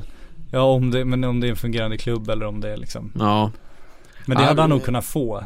Eh, så att han borde se sig om vad det finns i alla fall kan jag tycka. ja det känns ju som att man unnar honom framgång. Det ska jag... Ja det finns ju få som har kämpat så mycket för det och han är fortfarande, han kan verka kaxig men han är väldigt ödmjuk och liksom en eh, I alla fall i sin inställning till fotbollen och så. så att, eh, man vill ju att det ska gå bra för honom. Det vill man faktiskt och då måste han göra mål. Och då är det här, han har haft många sådana lägen där det känns som att nu måste det gå bra. Det här Ja. kan vara sista chansen. Och då, nu tänker jag så igen. För Ja. det här skulle ju vara sista gen, det här skulle vara det stora genombrottet. Eh, Så var det ju. Efter skadan, återhämtningen. Han var smart, han valde en bra klubb, han valde en bra liga, han valde något som Exakt. passade honom, han valde en bra stad. Allting var väldigt smart gjort, sen har det inte fungerat bara. Det, det kan ju inte vi veta när vi sitter här i det här gubbrummet för- och röker för- cigarr och käkar gubbröra. Nej, liksom. förra säsongen, ja, då hade han ju otur. Han, han kom ju dit och sen så Max presterar ju Alltså Nolito gör ju Ja, så var det sin ju. säsong eh, bästa någonsin. Absolut, samtidigt fanns det tre platser att slåss om. Så Men då var han, jag tror att han då ändå var tänkt att han skulle vara en av rotationsspelarna och att liksom Ja. försöka få in honom. För de, han var ju inte helt hundraprocentig när han kom dit. Han, han kunde ju inte göra 90 minuter bra. Nej, Det visste det- de ju också. Ja absolut, Så jag men tror han ju tänkt till den här säsongen. Ja, men man kan ju också prata om otur men samtidigt kan man ju prata om, är det inte spelare som Nolito och Iago Aspas han ska konkurrera med nu då? Är det inte de han ska vara bättre än nu? Så att, ja det var ju otur att det fanns så bra spelare, ja fast han ska ju vara bättre än dem. Det är det, det, är det han ska vara nu. Ja. Så då är frågan om han ska växla ner en nivå eller om han ska gå på utlåning och, Ja, nej han har några intensiva dagar tror jag, jag tror han har en del att fundera på. Ja, han och hans agent får uh, sitta och fnula lite. Ja, Hoppas han gör det då. Ja, det är väl någonting vi kan följa lite helt enkelt. Ja absolut, han är ju på landslagslägret nu i alla fall, sitter på Parkhotell i centrala Stockholm just nu. Han är lätt att Funderar. prata med. Ja, samtidigt som hans fru är höggravid och väntar barn och han kan behöva åka Precis, när som helst. det var när som va? Händer mycket i Johns liv just nu. Ja, men det gör ju å andra sidan att man oftast inte vill göra nya förändringar i Så är det. Så att han kanske stannar kvar i Celta. Han är Kan dock, det ska också sägas, han är ju oerhört uppskattad av fansen i Ja, Celta absolut. Vigo. Så Ja, där ja. har han ju redan Där har han, där har han alltid varit smart. Ja, det, han är bra på att spela på fansen. Jag vet inte om, han gör, om det är något medvetet eller om han helt enkelt Jag bara inte är sån. Han börjar ju med det redan innan han ens fick Ja, ett professionellt Så kontrakt. han är nog inte så att- cynisk i sin Nej det tror jag absolut inte. Däremot så är han ju en person som är, eh, som man upptäcker ganska snabbt och som är lätt att tycka om. Ja men han bjuder ju på sig själv. Bjuder på sig, sig själv eh, och har liksom en 100% inställning till sin fotboll. Och visar på planen också vad han vill liksom. Så att eh, det är inte bara snack heller. Nej men och sen också skulle jag säga att det känns som han genuint gillar fans. Ja jo men så är det ju. Så känns det absolut. Och han gillar uppmärksamhet, han gillar att stå i centrum. Det gör han ju, absolut. Och det är faktiskt väldigt, väldigt bra egenskap att ha. Det är bra, det har vi ju alldeles för få av i svenska landslaget. Så Ja, det, det är trevligt. Men vi kunde ju, ja Hans sång där, The John Guidetti sång Ja, spelas fram. den uppskattar han också. Det, det, det är jag övertygad om, han eh, twittrar om den i alla fall lite då och då. Eller instagrammar, nu ska Vi vi, måste till se. Atletico, du har inte varit där Nej, än. det var dit jag skulle komma till precis nu. Vad händer i Atletico? De behåller Griezmann, vilket jag inte trodde de skulle klara av. Ja, du trodde inte det? Jag trodde någon skulle köpa honom för att han var så bra, eh, dels förra säsongen och sen även under EM. Så Ja. tänkte jag att nu, det hade, det hade jag kunnat tro att Real Madrid skulle gått in och göra bara för att de kan liksom. Från Atletico? Ja, för att Ja. jävlas också. Tror inte de hade kunnat det? Ja, de har ju onekligen inte gjort det, jag vet inte ens om de har försökt. Ja, nej. Ehm, men eh, eh, han är ju kvar, Han är ju kvar. så är det ju. Torres eh, har de ju förlängt med. Han är Ja, också kvar. han är kvar. Ja, han blir ju inte bärande. Ja, men de har ju fått Men in... Torres han har ju en perfekt roll där. Vadå? Ja men för, för honom Fans för han- favorit. Ja han är fans favorit. Han kommer, han gör ju ändå mål ibland. Men Ja, det gör det är inte så att han är där för att, att han ska bära hela klubben. Nej, inte han, längre, han nej. kommer göra inhopp och behöva göra lite mål. Men jag tror att han kommer, jag tror det kommer gå bra nu så här. Det tror jag övertygad om. Ja, ja, han kommer väl nästan vara reserv nu med tanke på Gamero som jag antar startar. eh, Ja men det tror jag han har varit medveten om också Ja, ja, absolut, han eh, absolut. förlängde. Absolut, och om Gamero, om han kan nå den nivån, han har ju byggt sin karriär sakta, snacka om late bloomer kan man säga. Han var ju bra i Milan, eller Milan, i PSG innan Zlatan kom från Milan. Då var han bra där, sen flyttades han ju åt sidan, kom till Sevilla och det tog några år innan han verkligen fick fart på det. Förra säsongen var han ju riktigt bra, han var väl hela Europa Leagues bästa spelare nästan. Eh, han och Ever Banega fick väl slåss om den, den titeln. Mhm. Men han var otroligt bra där och eh, fick sin flytt till Atletico efter att ha nobbat Barcelona för att han ville snarare spela än att sitta på bänken. Så han kommer bli väldigt intressant. Sen har vi värvat Nicolas Gaitan också från Benfica som kommer bli en, en väldigt nyttig spelare för dem också. Där är det liksom en kvalitetsförstärkning också. Så de är känns det verkligen som de har ett bättre lag nu. Det kändes som det var lite skört förra säsongen. Det kändes som Torres, Torres kanske hade lite, Lite större stor roll. roll. Ja, lite större roll än vad man tycker att han ska ha i det här skedet av hans karriär. Och nu tycker jag att Gamiro tror jag fortfarande man ska se lite som en joker. Jag är inte säker på att han går in och gör 30 mål i år. Men, men han har egenskaper som kan vara väldigt nyttiga. Framförallt i Champions League-matchen där de kanske hamnar lite lägre och kanske vill kontra lite mer. Vilket kanske Torres Torres är väldigt bra på att löpa bakom backlinjen. Men, Ja. men han är inte så snabb om han ska ta en Superspeeden har han ju inte. Nej om man ska ta en eh, halvplanslöpning Det är liksom inte riktigt hans grej Det är där Gamiro kommer in i bilden och där kan det bli väldigt, väldigt bra. Och sen har de ju kvar sin trupp som är minst sagt bra och minst sagt samspelt. Så de kommer vara med där uppe i år igen och de kommer utmana på det är alla imponerande planer. skulle jag vilja säga. Ja absolut, man, man fortsätter tänka på dem som någon slags Som en lillebror, klubb. Ja lillebror, exakt, liksom. en utmanare att det kommer Men det är också det här, jag Men nu har, de, nu har de ju varit där så många gånger säsongen så man, kan ju, man måste ju sluta tänka så. Det är kanske Ja, så men det vi precis. måste göra. Ja, jag tänkte på det med Griezmann också under sommaren. Jag tänkte också innan och kring EM så här, ja men nu blir han het liksom. Men, men om man bryter ner det, vem ska köpa Griezmann? Ja, Real Madrid, men ska de lösa han från Atletico? Känns inte så sannolikt. Barcelona hade eventuellt kunnat köpa Griezmann, men de har ingen som helst nytta av Griezmann med sin Nej. anfallslinje. Gå till Premier League, det, Griezmann är inte intresserad av att gå till något lag i Premier League. Finns inget sånt bärande lag där just nu. Kanske på sikt om United blir det, absolut, då kan det, men just nu ser det inte ut så. Juventus löste Higuain, de hade nog också fått svårt att värva Griezmann. Så det liksom, det finns inte så mycket större än Atletico just nu. Det var tvåa i Champions League förra säsongen. De Ja. utmanar spanska ligan, han bor i Madrid, han är den stora stjärnan. Ja, det är ett bra liv. Ja, det går bra. Ja, Så att eh, jag tror man, man får ju ha respekt för Atletico. De bygger fortfarande med lite mindre resurser, det märks ju också. Men de gör det ju fruktansvärt bra och de har så stora resurser så att de ändå kan ta den typ av spelare de vill ha utan att de kan värva, återigen, världsklassspelarna, de absolut bästa. Där är de ju inte. Nej men och sen nu har de ju på sitt CV, eh, alltså det är inte bara ett one hit wonder säsong nej. utan det är återkommande. Och man har Diego Simeone, Och så känns som han är där for the long run liksom. ja men det är verkligen och jag, jag tänker mig att det är, alltså många, om man var, om man är en fotbollsspelare, om, man, om Atletico hör av sig och vill ha dig då hör de av sig av en anledning att de faktiskt, Ja, att de vill ha dig och har en tanke på vad du ska spela. Det är inte Florentino som sett i EM och tyckte att du gjorde en bra match. Nej, Nej, så att på så sätt om, man, om, om de hör av sig, ja då, då tar man sig nog en jäkla funderare på att ja det, det här är nog bra. Ja, För då Jo. kommer jag ju, an- då kommer jag få spela, jag kommer få ta, bära en roll. Och de vet vad jag gör. Ja. Och det är det de vill ha. Det är ju inte, som du säger, det är inte alla klubbar som jobbar så. Nej, så är det ju och man vet också, eller det känns som man får en långsiktighet i Atletico också. Att det inte bara, ja nu vill den här tränaren värva mig och så är den tränaren borta om två Nej. månader. Utan de, de har verkligen fått igång det man så berömt ka- kallar för ett projekt. Ja men Och- de har verkligen maximerat det och gjort det över tid. Och det här, här pratar vi också om att man säger, på samma sätt som vi sa, du sa precis att man tänker på den som en liten klubb, vilket jag också gör. Eh, inte måste- liten klubb, en mindre klubb. Ja men, ja, men en, en Mindre lit- liten klubb Madrid. när vi pratar i liksom, ja exakt Ja. och Bayern München. men större än alla andra i Spanien. Ja i Spanien absolut och, eh, och då tänkte man ju att när det gick så bra där när de tog sig till finalen och nästan slår Real Madrid i den så tänkte man nu kommer Diego Simeone bli upplockad Ja. av någon Så tänkte jag direkt. Ja och nu Vart går man han nu liksom? Ja men nu trodde man ju verkligen att han skulle till, till Premier League och det kändes som Chelsea hade liksom krattat för Simeone men Men han eh, bestämde sig för att stanna och det känns ju också rätt. Alltså, han behöver ju ingen större utmaning han har just nu. För att det finns ju ingen större utmaning än att slå Barcelona och Real Madrid. Så är det ju. Och han behöver ju ingen bättre fungerande klubb för att han har en av de bäst fungerande klubbarna. Han behöver ju, det han skulle kunna få i Chelsea är ju en större kassakista men samtidigt har han betydligt fler hål och han behöver putta de pengarna i. Så att, och det är ett mer attraktivt projekt att jobba med då liksom. Jag tycker rent fotbollsmässigt tror jag inte att han kan vara så mycket bättre. Sen kommer han någon gång också vilja byta miljö såklart. Det kommer nog, men han har nog väldigt bra nu. Ja han har det väldigt bra. Jag tror att han kommer rida ut det sista ur det här laget också innan han tar sig vidare. Ja de kommer Men jag trodde också han skulle flytta innan sommaren, det kändes så. Men eh, det gjorde han inte. Nu ska vi gå över på Patrik Sjögrens favoritämne, Mattias Lönngren. Mattias Lundgren. Eller Bentner. Bentner. För nu har vi faktiskt lite på riktigt här. Ja. Ett, en tränare som hoppar av när han inte får Bentner. Ja. Det ska vi inte förringa. Alltså Nej. det är ju värt nästan hela entrépengen till att lyssna på den här podden. Ja, ja, ja men det, vi håller med. Men jag förstår honom, det är ett sympatiskt beslut. Eh, Det var ju alltså Hall som eh, han var på väg till. Och, och Steve Bruce som Det- sa, får jag inte Bentner då går jag. Så gick han. den meningen används inte allt för ofta i Ah. fotbollstermer längre. Men det ska man säga att han känner ju Bentner. Han har plockat in honom på lån två gånger. Så att det finns mycket trovärdighet i att, att han, han vet vad han får av Bentner, så han ville ha honom. Ja, och sen var det mer att han var besviken på ledningen att de inte gav honom några förstärkningar. Att det här var den sista Niklas grejen. Bentner. Men det, det, säg att det var droppen. Ja. Och en droppe är jätteviktig. Ja, så är I ett det. helt glas. Nej precis, han var väl, ja, de har inte gjort en värvning så det var inte så konstigt att han var missnöjd. Nej. Eh, Jag och då får han inte inte ens, en, ens gra- inte ens en gratis Bentner. Nej. Då Då kliver han av. är råttet mågat som hockeyterminologin är.